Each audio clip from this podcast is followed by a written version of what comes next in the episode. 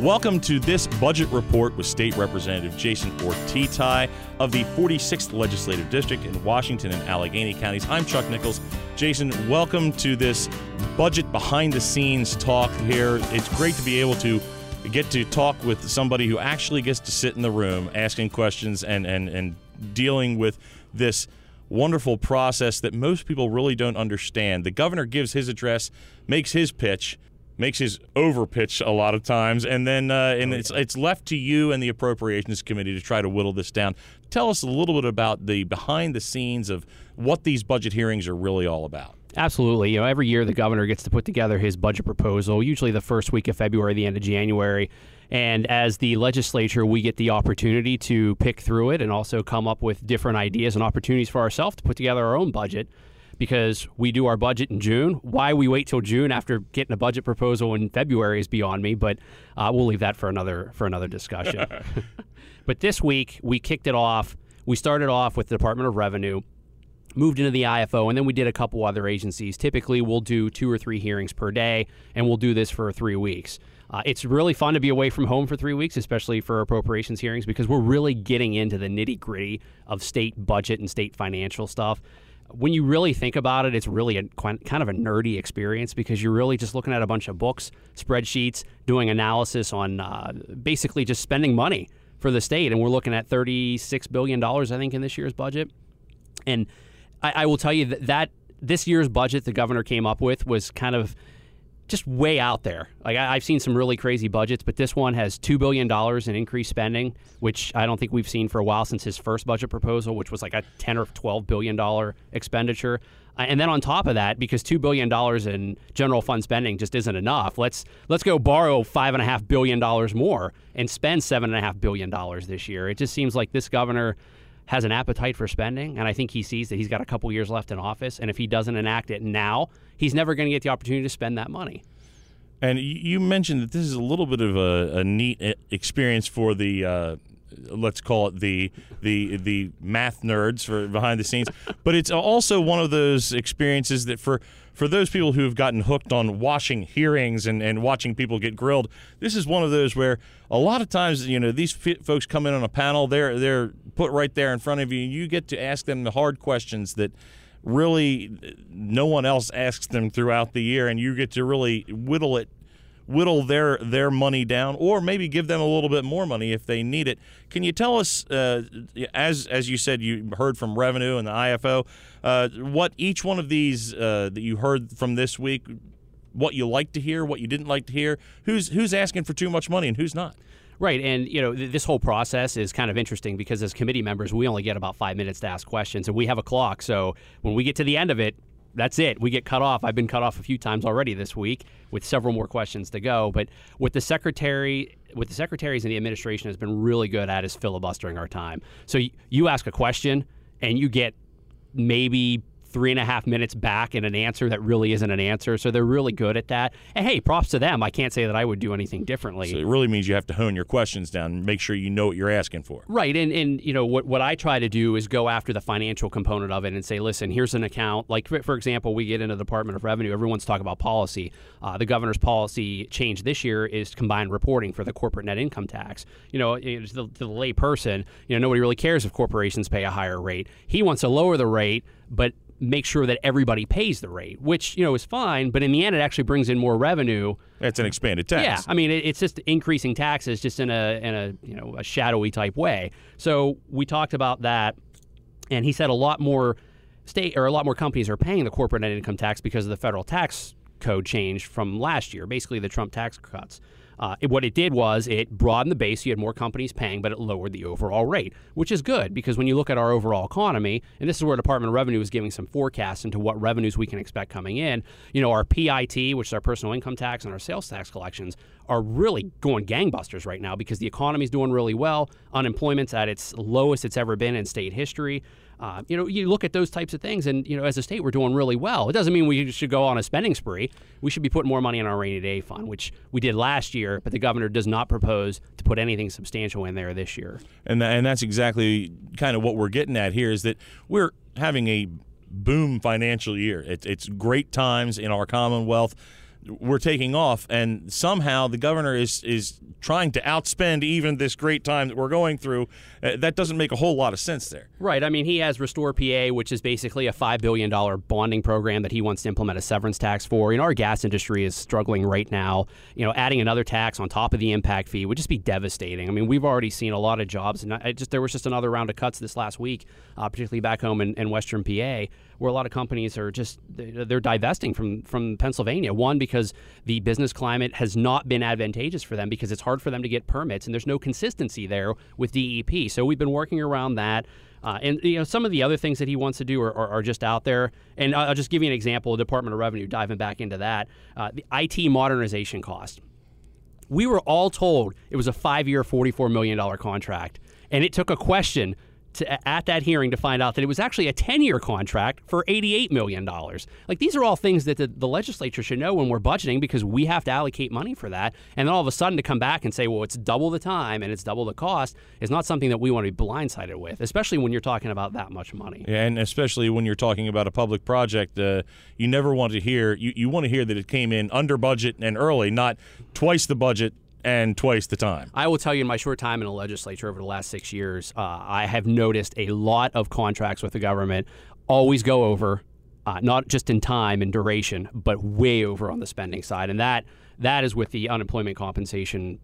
Uh, and that was bad. And and that's something else that got mentioned in the in this budget with the governor is he already did a, a fair amount of spending that uh, that wasn't authorized and uh, and was asking for supplementals to pay for it. That's another thing that when you're looking at this, you're going to have to come up with money again on top of that. That it has to come from somewhere. Well, that's where he hides the money We had over another half a billion dollar in supplemental appropriations that he came back to us with that we have to figure out how we're going to pay for because he couldn't stick to the spending plan, which is ridiculous because he did the same thing last year. And what was what was okay about it, not that it was okay that he spent more money, but it, we were able to absorb it because we had record level revenues coming in. We could take that hit. We can't keep doing this every year, doing a billion and a a billion dollars in supplementals. He's got to learn how to rein in the spending on his side and put stuff in budgetary reserve. But you know, we talked a little bit about that with the IFO. The IFO uh, talked about performance based budgeting, which is important. We're slowly rolling that out. It takes time.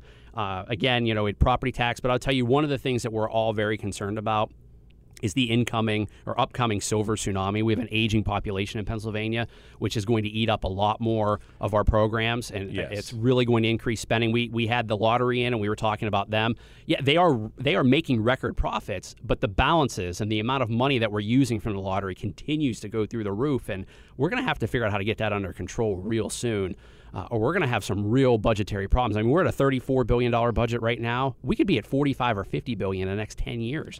And and this is also ties in with what we hear about the pension issues as as we have an older and an aging workforce, people retire, and and, and suddenly the, the demographic of the whole state changes, and it, and, it, and we have to really be prepared for that moving forward. Right, and you you have games of skill out there, illegal gaming. That I mean, I think the Department of uh, Aging said it's taking a projected two hundred million dollars a year from the lottery fund uh, just because it's not there's no revenue coming from that. Uh, you, we did increase the the threshold for PACE and PaceNet so more people could get access to those programs. Uh, but from a from a GGO point of view, from basically a government staffing point of view for aging, they're raising their salary and benefits overall in their line item this year by 14 percent.